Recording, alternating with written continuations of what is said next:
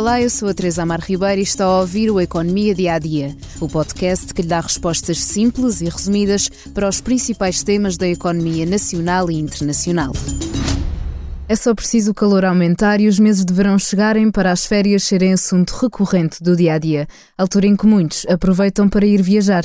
E é sobre o turismo que falamos no episódio de hoje, do turismo feito em Portugal. Depois dos anos da pandemia, quando fomos obrigados a ficar em casa, o ano 2022 fica para a história pela recuperação do turismo no país, pelo menos a nível de receitas, já que o número de hóspedes não atingiu os números de 2019, o ano antes da pandemia, e que foi considerado ano recorde a todos os níveis no turismo. O Instituto Nacional de Estatística estima que o número de chegadas de turistas não residentes a Portugal tenha atingido 22,3 milhões, correspondendo a um acréscimo de cerca de 131% face a 2021. Os turistas espanhóis chegaram em grande número no ano passado, com mais de um quarto do mercado internacional. Portanto, 2022 foi ano de recuperação. E como estão os números de 2023? Estamos já na época alta do país, nos meses de verão que trazem tantos estrangeiros às praias portuguesas. E vamos certamente ganhar mais visitas, resultado da Jornada Mundial da Juventude. Os dados mais recentes do Instituto Nacional de Estatística foram lançados esta sexta-feira.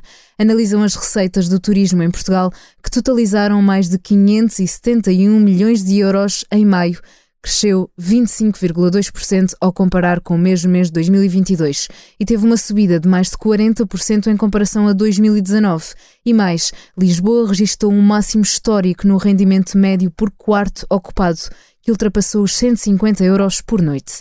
Entre as várias regiões foi a área metropolitana de Lisboa que concentrou a maior fatia das receitas, depois o Algarve e o Norte.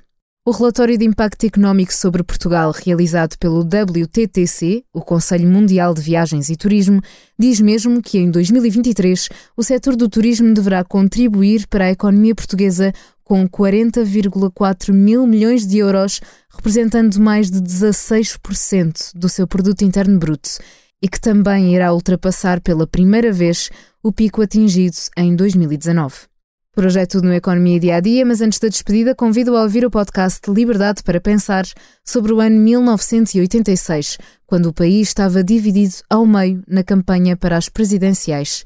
De um lado, quem apoiava Freitas do Amaral, do outro, quem torcia por Mário Soares. Obrigada por estar desse lado. Se tem questões ou dúvidas que gostaria de ver explicadas no Economia Dia a Dia, envie um e-mail para tearribeira.express.empresa.pt. Voltamos amanhã com mais novidades económicas.